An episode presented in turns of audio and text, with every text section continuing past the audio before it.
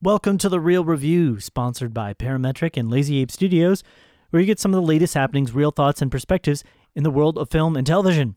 I'm here with Matthew Hay. Yes, and I'm here with Jewel Cunningham. I was trying to decide if I can refer to you as Matthew, if you're a fan of Matthew. That's my legal name. It's your legal name. But nobody really calls me that, other than my mom. Hi, Mom.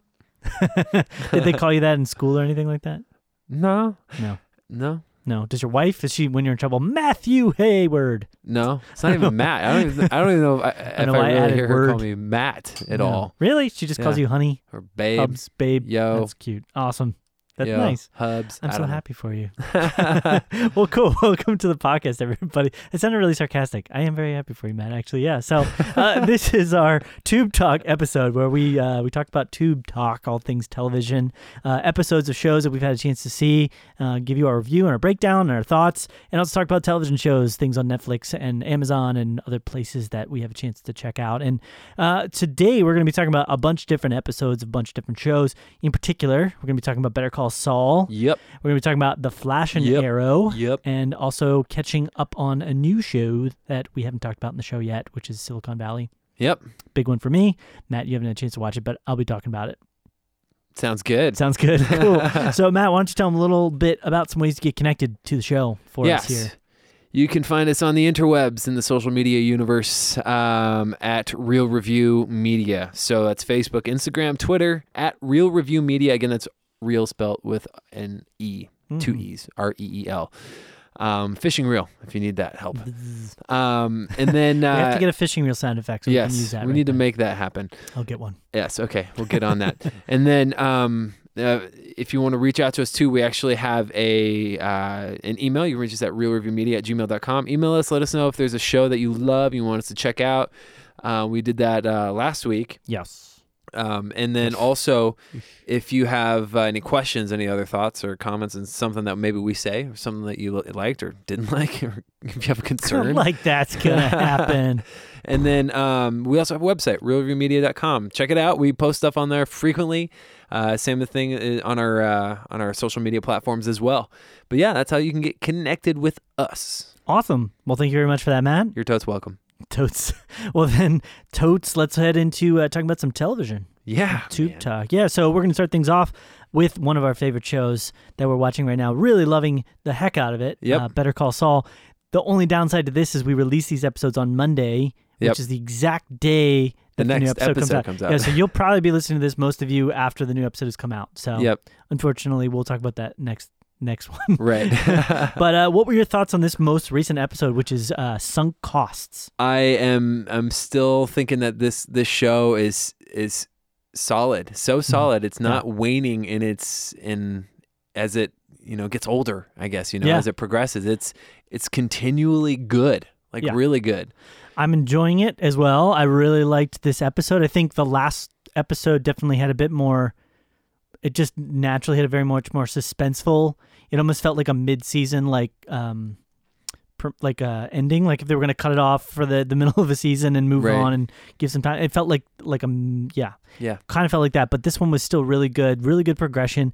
I loved and we talked about this. It's almost like Saul's brother is going through in a way his own breaking, and I think you kind of saw a bit of that. It's like every time Chuck goes really far and really bad against his brother, does something really bad to him, then he kind of will regret it and back off a bit.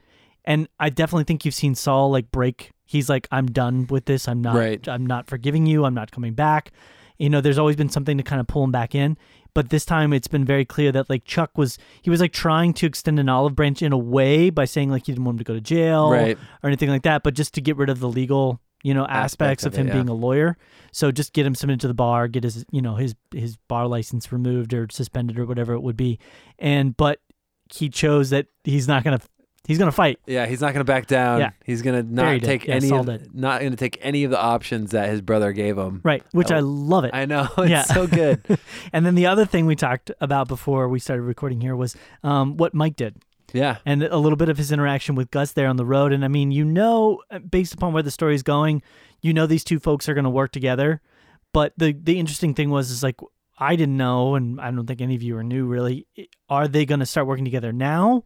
Or is there going to be something else that would sort of take that relationship later on and bring them back together? Right. And it kind of felt like there was like a natural, like, nope, they're done now. This is the meeting for the first time and moving on. But then he kind of pulls himself back in. Like Mike finds a way to like get himself back in with Gus. And it's like, oh my goodness, you don't even know what you've just done. Yeah. And I think one of the things we're going to get to see, we talked about this, I don't believe they ever did, and I don't recall them ever doing. We never actually saw what happened to Hector. Yeah, why he's in a wheelchair. Why he's in a wheelchair, which is the famous thing with the bell. Why he's in that wheelchair, and I think we're going to get to see that. And that like really excites me because Saul or like Mike was even like, oh, you know, you can tell like he's just not done with Hector. He says, I'm like, not done with Hector Salamanca. So. Oh man, I'm really excited. That whole situation, and this is something that Breaking Bad did really well, and this is something that they're doing really well in this show. Is they'll show you something at the beginning of the episode, and you're like, "What is going on?" But it always pays off, and they tie it in like to the story. They tie it in a really unique and really cool way, as to what the point of that was. It reminds me of and this is minor spoiler, like in the season 2 or 3, I think it was 3, where there's all like these things floating in the pool. Breaking Bad? Yeah. Oh, yeah. And you're like, what is that? And you find it's a plane crash. Right, you're like, it's like, because you're thinking like maybe a murder happened, maybe somebody broke in, like you don't know what happened. And it's those kinds of tie-ins that I think is just brilliant. Yeah. It's just really good writing. Yeah, I agree. I think the Chew thing was really cool. I mean, the way that Mike went about setting up, you get to see why Mike is so effective and good at what he does. He's not a guy that just talks to talk. Yeah. He can back it up with some real solid, just smart trickery. He's smart and very capable. Absolutely. You know? And it's crazy. Right. And the funny thing was about that scene, you know, where he's shooting the gun in the air, you know, I'm like, why is he shooting the gun in the air? Like, why did he want to alert them? And then you realize, oh, that was just so like when he shoots the shoe, they're not going to like freak out about it. They're not going to suspect anything. So, and that was such a clever way to do that. With just like salting the car with the shoe. I thought that was awesome. The way the whole way that they filmed it. You know, when you see the shoe hanging there and then you like, you get to see the whole progression of the shoe getting up there and everything like that. Right. And I'm always like, I've been to like a lot of foreign countries where you have shoes, let it hanging off of power lines and stuff. And now I'm like, I wonder if that was like that. I wonder if they did. What if they did something like that? What's the purpose for that? Yeah. I mean, the whole way they put that together where it was like, you know, he's asking for like a little something and you know, it was really clever. Yeah. It was really intelligent. I loved how they had that cliffhanger too. It's not really a cliffhanger, but that resolve that Jimmy is talking to Kim. He's like, I'm gonna go against Chuck. You know that whole thing, and they're setting it up for this last. We got a little bit more to go, a little bit more than half to go of this season still. Yeah, about 7 episodes, and it's gonna be a battle. It's just gonna be brother against brother, and I'm really excited to see it play out because you know that. Jimmy is a scrapper and he finds like these the craziest little things to win his argument or his case. He's that's the same thing. That's how he found the whole Mesa Verde thing. Like when he went and he got all the shredded paper and it was up all night, like putting it together, you know, he does the work. He's good at what he does. He's just morally ambiguous. Right. It's like, you know, that he's in a place now where he's capable and in a sense Breaking Bad against his brother. And so you almost sort of like, what is he going to do to get Chuck? And I think the involvement of Kim is key to this. Yeah. I think that the fact that he didn't want to keep her involved was a legitimate, like, careful, protective thing of her not wanting to get involved in something she doesn't need to be because she's got too much work. But I think that also, in a way, would have protected her if he did end up going down a really bad path with it. Yeah. And that could tie into, I mean, we don't know how many seasons left. You know what I mean? It feels like things are starting to get to a point with some of the elements, especially like with Gus and Mike now meeting and moving forward with their relationship. And obviously this thing that he's done with Hector's truck is going to have huge impacts on, you know, their relationship. So at some point that's going to come to a head, and I'm wondering if it's going to happen this season and then kind of where they're going to go from there. And if Kim's story and Jimmy's is going to kind of come to an end in a way on the basis of everything that happens with Chuck. Right. You know, because we know that, you know, they're not around for the most part from what we've seen in Breaking Bad. And obviously Breaking Bad was made before this, so it didn't make natural sense for them to tie in. But they're going to have to figure out a reasonable reason for them not to be there. When we first see Saul in Breaking Bad. Yeah. It's Jesse is telling Walt, you don't need a lawyer, you need a criminal lawyer. Yeah. So he's familiar with him. As to the relationship the other way, I'm not as familiar, but there's like rumors and speculation that they're going to somehow get Aaron Paul to come in at some point. I would love to see that because I love that guy. But yeah, it's just really good. I'm so excited because this is a really, really solid show that I feel like is kind of under the radar. It is. I mean, it's got pretty good numbers. It's got a 1.52, looks like, million viewers. But that's nothing compared to like The Flash, and it's a far better show Walking than Dead The Flash. Or The Flash, yeah. So it's like, I don't know. It's under the radar. Not a lot of people know about it. I have a feeling that this is going to be one of those shows that when it's done and it's 5 years off the air, people are going to be like, or like when it's in its final season or something like that, people are going to be like, oh, sweet. And they're going to watch all the seasons on Netflix or whatever, you know, to catch up. Yeah. But no, I totally agree with you, man. I think the weird thing about the show was I kind of like initially started watching it and thought it was a lot better. Yeah. And then I kind of lost interest in it a little bit because it just kind of wasn't. It was like good. It was fun and it was interesting, but it was really deep in a way. Yeah. And it was tying me back into Breaking Bad stuff.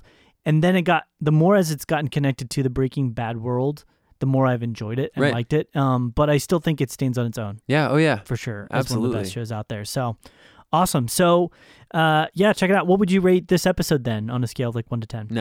9. Yeah. Cool. I would have given it, I'd probably give it a little bit lower. I'd probably do an 8.5. Yeah. I really loved the whole thing with Mike, and I liked the resolution that Kim and him got together, but it just didn't feel like a whole lot happened. Mm-hmm. You know, it kind of felt like a small progression for everybody's stories a little bit. So awesome. So with that then, let's move on to the next show, which is a returning show. It's been off the air for a couple weeks now, kind of doing just a little bit of a break. I don't know if they had a good reason for that. They do it every year. It's like a 4 or 5 week break. It really stalls out the momentum of the show. Yeah, because this is my first time watching the show and being caught up on it. We're talking about The Flash, by the way, for everybody who's listening in.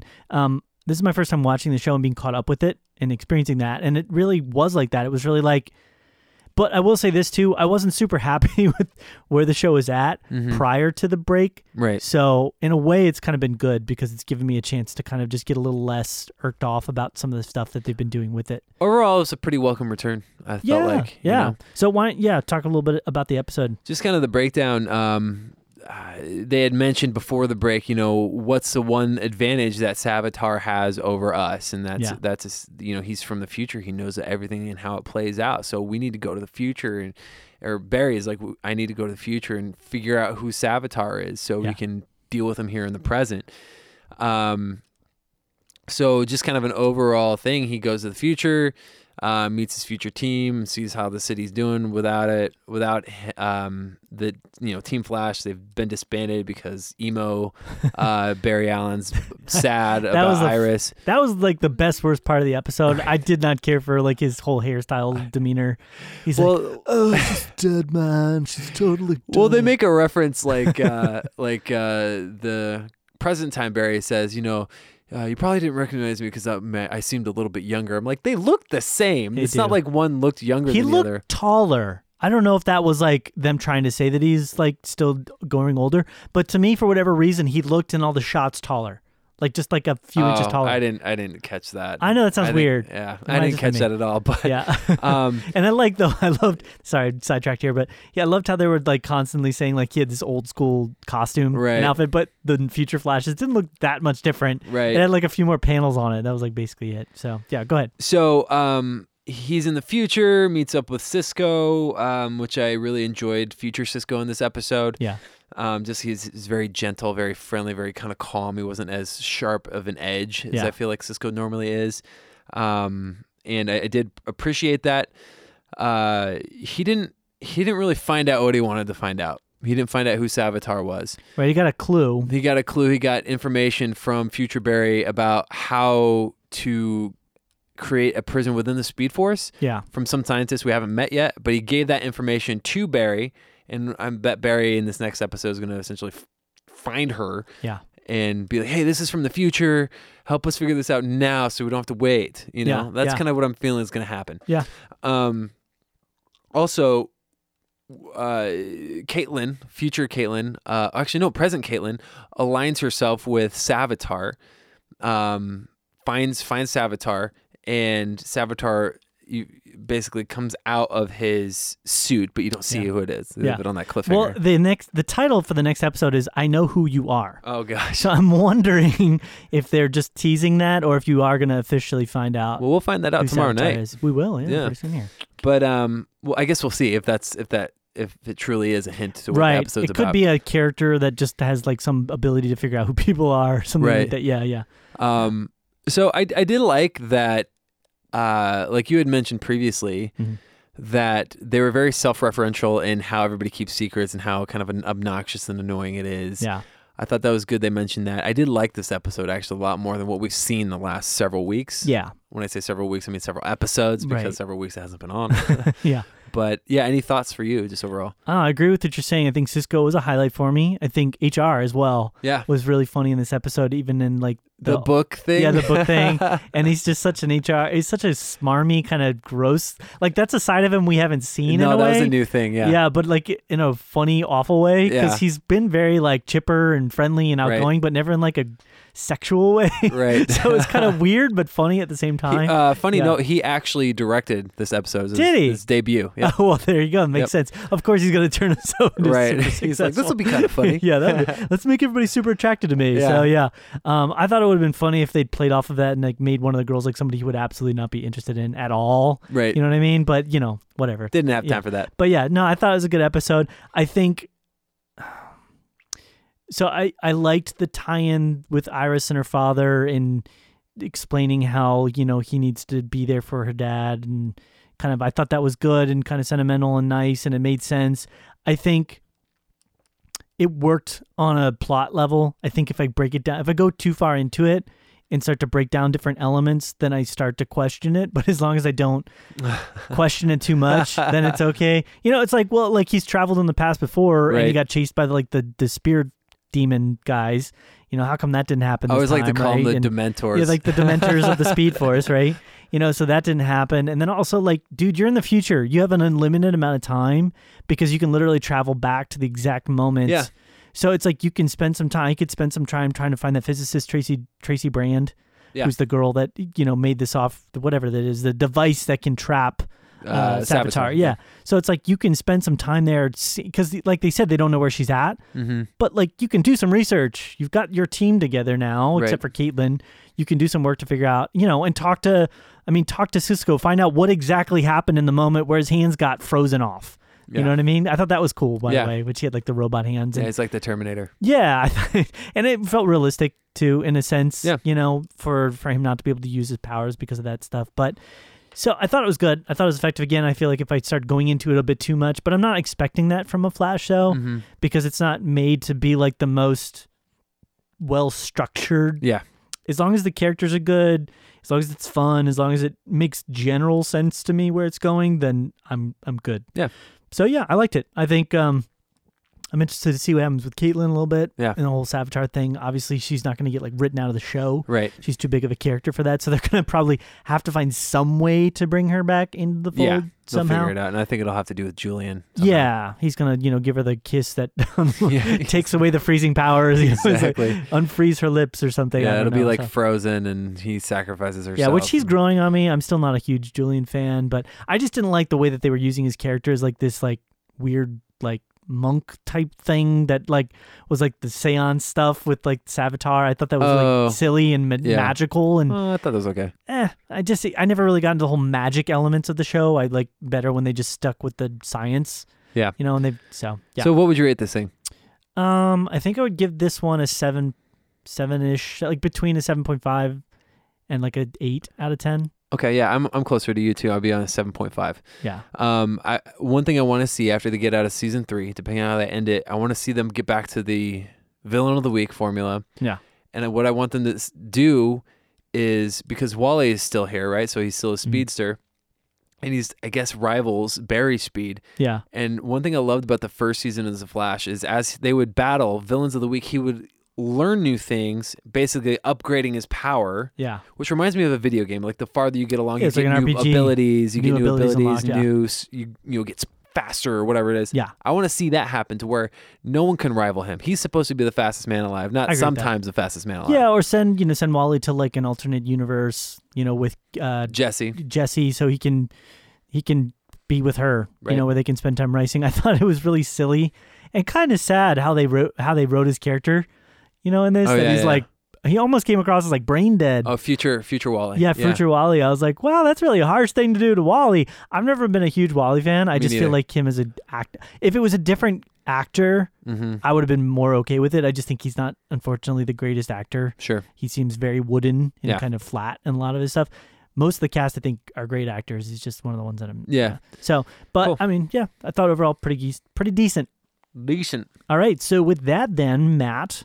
Would you like to take us into a conversation about the show Arrow? Yeah, let's talk about Arrow, because that came back too. That was on another 4 or 5 week hiatus, just like The Flash was. Mm-hmm. And I did think the episode was all right. Okay. So we get kind of a continuation. Chase, who we find out is Prometheus, a couple episodes ago. We finally get the evidence through Felicity and Helix and the people that she's working with to get the details on who he is. There's a video file where you see his face, and they distribute that. And now all police force is like, oh, this guy is not who he says he is.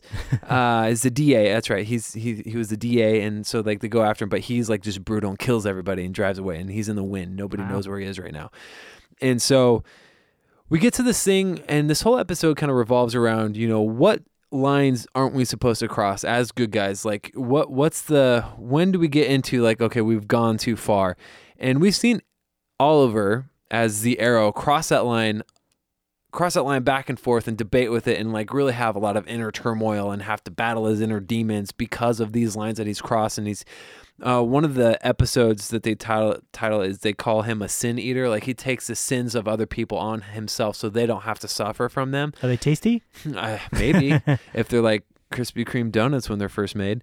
But no, then again, so just going back to it. So Felicity has been on this kick where she's, she was engaged at one point to marry Oliver. That didn't happen. They had a falling out, which I think is totally just overblown. And Felicity, I liked her a lot to begin with. I just don't. Not that one. Okay. And I couldn't help it. So Felicity, I just don't. I haven't liked her since then because I feel like her reasoning is completely off base. I feel like she's blaming Oliver for a bunch of stuff that's not her fault, but then she gets into a relationship. Again, that guy ends up getting killed by Oliver by accident. And how does that happen? Yeah, and so... Oh, sorry, bro. And yeah, so it's really Prometheus's fault, but she's kind of mourning, I guess, and she's just kind of gone off the rails. She's doing her own thing. She's going rogue. She's going against Team Arrow a little bit, and it's frustrating and just makes me dislike her even more. Not good. That's part of what this episode is dealing with. She's crossing lines where she's never really done that before, and Oliver's trying to talk her out of it. And then, Lila, who is John Diggle's wife, who's the head of Argus now, is starting to cross lines, and he's like, "I don't really know you anymore. You weren't supposed to be like this." And, I don't even know you, bro. Exactly. And so that's kind of what it was like. The highlights for me were all the non-Arrow-y stuff. It was between Quentin and Renee, and it was they're becoming two of my favorite characters, and I liked their back and forth. It was very emotional, very heartfelt. I did like it a lot, and I felt like that's kind of been the heart of the show a little bit lately. I want to see Team Arrow get out of their groove and just start doing, again, kind of like The Flash. I want them to get back to the villain of the week, where they they upgrade their tech, they upgrade their stuff, maybe they learn new things, they have more crossover with a little bit of The Flash every now and then, hey, he comes help something. Obviously he has his own Savitar issues to deal with, but I think I would like to see it get there. This episode wasn't bad, but I don't like where it's we're gonna divide the team more. I still think Felicity needs to be. There's gonna be a big event. The end of this episode ends with Felicity, through her hacker group that nobody really approves of. gets the information on where Adrian Chase is. Yeah. And the computer terminal explodes once they find out that Adrian Chase is in the building that they're trying to do the search from. Yeah. And it explodes and it throws Felicity and Oliver like back, and an explosion white out the screen, and it just goes to the title card, and then it's done. Gotcha. My thought on that is that the guy who gave the information to Felicity played Felicity and made the thing explode. Yeah. Or really somehow Helix is connected to Prometheus and he did it somehow. And it's not really Helix's fault. But I don't know. As a whole, I thought it was okay. I gave it a 6 out of 10. Yeah, I just want to see it. I want to see it improve, maybe get back to how the season started. I think it'd be awesome. But cool. That's it for Arrow. All right. Well, then we'll move on to our next show. Right on. How's that sound? Perfect. You wanted to mention, though, I will say you wanted to mention a little bit about Prison Break. I did want to mention Prison Break because it's. I feel like I'm repeating the same things I'm saying every week. I'm going to stop doing episodic reviews of Prison Break, and I'll wait till this 9-episode event series is over. Then I'll give kind of a general recap. Yeah. So it's like about a month and a half from now. It's kind of hitting all the same beats. It's like still okay, maybe kind of good sometimes, but nothing warranting worth talking about each episode, I feel like. I gotcha. So we'll talk about it when this wraps up. All right, sounds great, man. Yeah. We'll look forward to your final thoughts on that then. Yeah. All right, well then we are going to move into what's going to be our final TV show to talk about tonight, which is tonight. Who knows when people are listening to this? Right. Could be today. Good morning. Good morning. This 5 a.m. Good morning. This noon. This lunchtime. I doubt anybody's waking up. This first dinner time. This brunch time. This brunch time. This second breakfast time. Yeah. So there's many times of the day. It could be 1 o'clock, 2. I'm just kidding. Yeah. All the way. So we're going to be talking about this show, Silicon Valley, which, Matt, this is not a show that you've had a chance to check out. Right. It's a show that I really liked. The reason that I got into this show, it does appeal to me just as like a person that like this category of show, this like the tone and the plot would connect to me because it's about a bunch of nerds and tech and things like that. Is it as good as The Circle? It's so much better than Circle. Don't even, they're not even the same category, Matt. Don't you dare put that on me. No, I'm kidding. The funny thing was though, like I was saying, is I didn't really catch on to the show until after it came right after Game of Thrones. Okay. And this show is a straight-up comedy. It's got some minor-ish kind of like drama type stuff. How many seasons is it in? It's in its 4th season right now. Oh, okay. So right. It's been out for a while. It's been out for a little while, yeah. So I started watching it because Game of Thrones is such a dark, heavy show at times. Mm-hmm. And it's great to follow up because you watch Game of Thrones and you're like, everybody's dying, bad things are happening, people are getting eaten, burned alive. And then you watch this and it's like, hey, some humor, that's good. So it's kind of a lighthearted thing to follow up on. Its creators are John Archuleta, Mike Judd, and Dave Krasinski. Krinsky, I apologize. It follows the struggles of Richard Hendricks, a Silicon Valley engineer, trying to build his own company called Pied Piper, which is just an awful name, and everybody makes jokes about how awful it is. It stars Thomas Middleditch, who's Rich Hendricks. He's sort of the main guy that kind of is there. Okay. But there's a whole group. So he's got this kind of cadre of fellow hackers, not hackers, but I mean, hackers in the true sense of the word, but they're software guys that are all trying to come up with sort of the next big thing. And he works at the beginning of the show at this really giant conglomerate called Hooli, which is kind of like your Google, if you will. Oh, yeah, Hooli. Yeah. It's this giant conglomerate of like all the things, and it's led by this really ridiculous kind of a guy named Matt Ross, who's the character's name is Gavin Belson. Oh, I know a guy named Matt Ross. Oh, yeah. I know him too, actually. Do you really? Yeah, I think so. That's awesome. Yeah. Okay. But so Gavin is like this, you know, he's the visionary type guy, director, and he's like really intelligent, but in a very specific way. Okay. Like, he's a very strong leader, and a very strong visionary, but he's a complete idiot in other ways. Like he's very good at some things, very bad at others. And so he's hilarious. He's very effective as a leader. It has T.J. Miller in it, who's hilarious. Yeah. He's a great comedian. He plays Erlich Bachman. Yeah. Josh Brenner, this is the first thing I've actually seen him in, but he's Big Head. He plays this really kind of funny character that is he doesn't really care about anything, but he becomes super successful despite that. Okay. Like there's a season where literally he's getting promoted to like heads of departments and becoming more and more and better and better and more effective and getting like these huge salaries and getting millions of dollars for salary. And he's literally doing nothing. Like he's literally the biggest idiot. And it's kind of funny because it's in a way a satire of the industry. It's like, and that's kind of the cool thing about the show is that it satires Silicon Valley and jokes about it, but at the same time, it does have like realistic elements of how you'd see some of these people and how some of these people would be. Right. So Josh Brenner, Martin Starr, who's Freaks and Geeks fame. Mm-hmm. He plays a character named Gilfoyle. You have, I can't pronounce his name very well, but he's really good. Kumail Nanjiani, who plays Dinesh.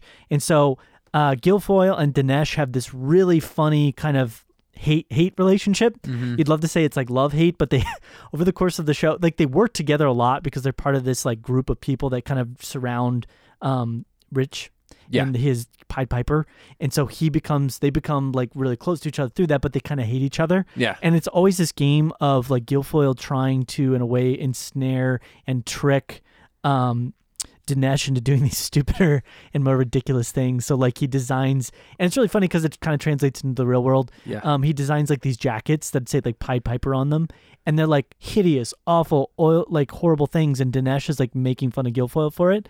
But then Gilfoyle, people start recognizing him because Pied Piper becomes like really successful, and like, oh my gosh, you work for Pied Piper. And he's like, no. And then like Dinesh is like, wait, I work for Pied Piper. So he gets Dinesh to start wearing the jackets because of it. And it's like constantly a joke with him. And there's a bunch of other characters. Amanda Cruz also, and she's Monica. She's kind of like a love interest, but she works for the angel investor group that invests into Rich Hendricks' company, Pied Piper.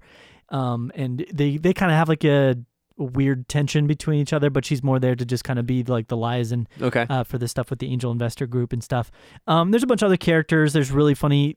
One of the things they do really good with the show is they create characters that are funny and that are realistic, but have like something to them. And they're like you. When you see them, you're like, okay, you jump out. And Mike Judd is good at that. He's good at creating like really strong characterizations and stuff. Right. And the dynamics between all of them is really what makes the show as successful and as funny it is. And it's a setup for a lot of the jokes because a lot of it is kind of like the joking or the attacks that they lay against each other. You know, T.J. Miller plays this character that's like, he's in charge of this home that he has people come into, and they can invent different types of softwares and things like that they could eventually like become really successful with. Yeah. And so he's in charge of that, but he's like this cocksure, really smarmy, not like smarmy, but like he's a druggie, but very confident, but stupid character. And so he, at one point, like throughout the course of the series, like him and Big Head get together and they start making this like, company that's like really not, and there's like this hilarious play on like how the company slowly spirals out of control. Like they spent, like there's a breakdown one episode where they're talking about all the things they spent money on because Big Head becomes a super successful, you know, wealthy guy, and so like they spent like $1 million to move the pool like an inch, like a foot away, and then they spent another $1 million to move the pool a foot back close to them because they were like saying like, well, it's too close to the house, and the sun gets on it. And so we need to like move it. And so it's just really funny, like the whole way that their relationship transpires and kind of the dynamics that happen between all of them. And there's a lot of really good cringy humor. Okay. So if you're good with that kind of humor, it's not all cringy humor. How close is it to The Office? Because I'm getting like some slight like similar. Okay. It's not like documentary style like The Office. So they're not shooting, you know, with the older the show. It's more cinematic in that sense. But the characters are in a way...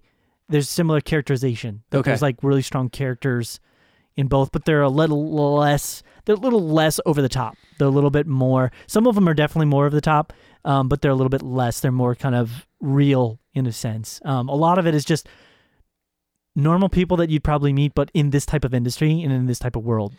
Is Zach Woods or Jared, is he similar to his role in The Office? He was cringy in that show, and he was so like you felt he's like just so weird. So it's hard to explain. Yes and no.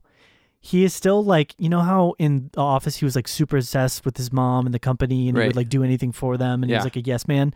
He is a yes man in this show, but in a much funnier, more like innocent way. Right. Like he's super, super, he's like a child that like never quite grew up. Okay. He's like sold out for like, the funny thing is he becomes quick buddies with like Richard and Pied Piper, and he gets involved there, and he like quits his job for Rich, and he's like sold out to the CEO and sold out to the vision.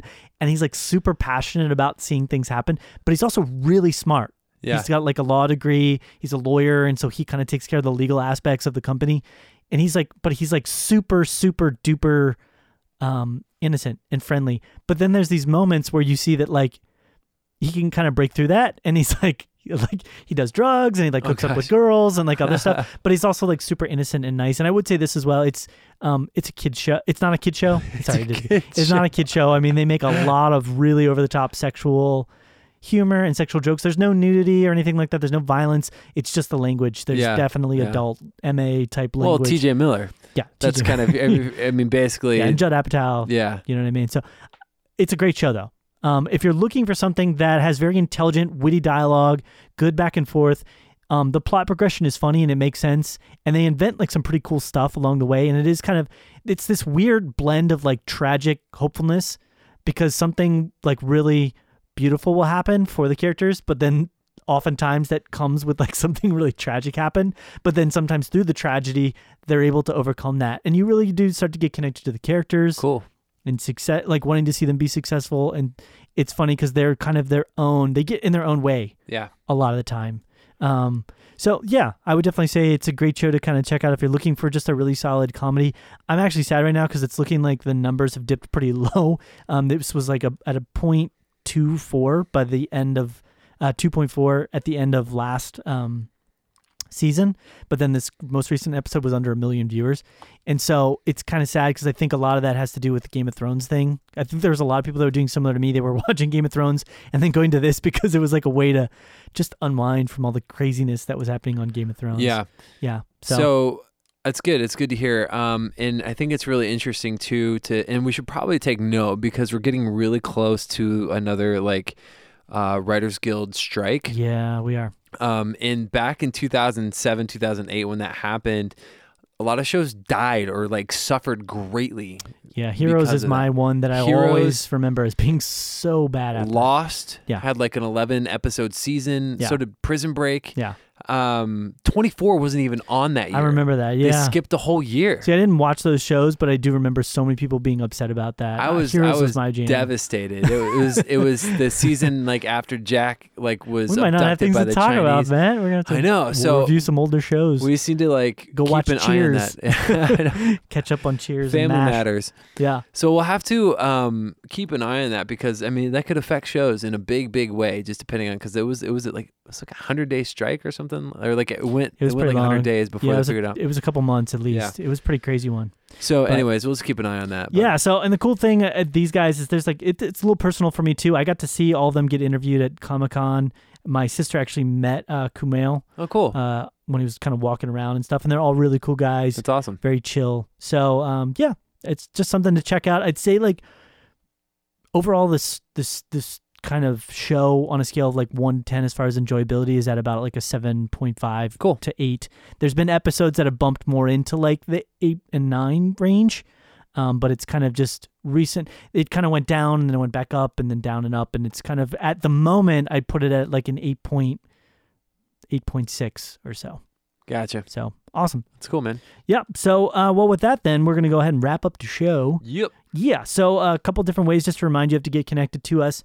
We've got our Facebook, which is facebook.com/RealReviewMedia.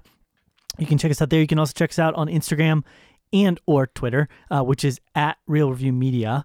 You can also check out our website, which is realreviewmedia.com, and we're always posting fun, exciting, awesome movie and television shows type stuff on all those social media sites. Yep. Social media sites. Indeed. I just went blah, blah, blah, blah. Rickety-doo. Rickety-doo. So also lastly, you can email us if you have any thoughts, realreviewmedia@gmail.com. We'd love to hear from you guys. Love to hear your thoughts on the show. Any requests or questions you want to run by us. Great place to do it. Yeah, for sure. There you go. So any other thoughts or things, Matt? No, that's it. All right. Well, then it's been real. It's been real.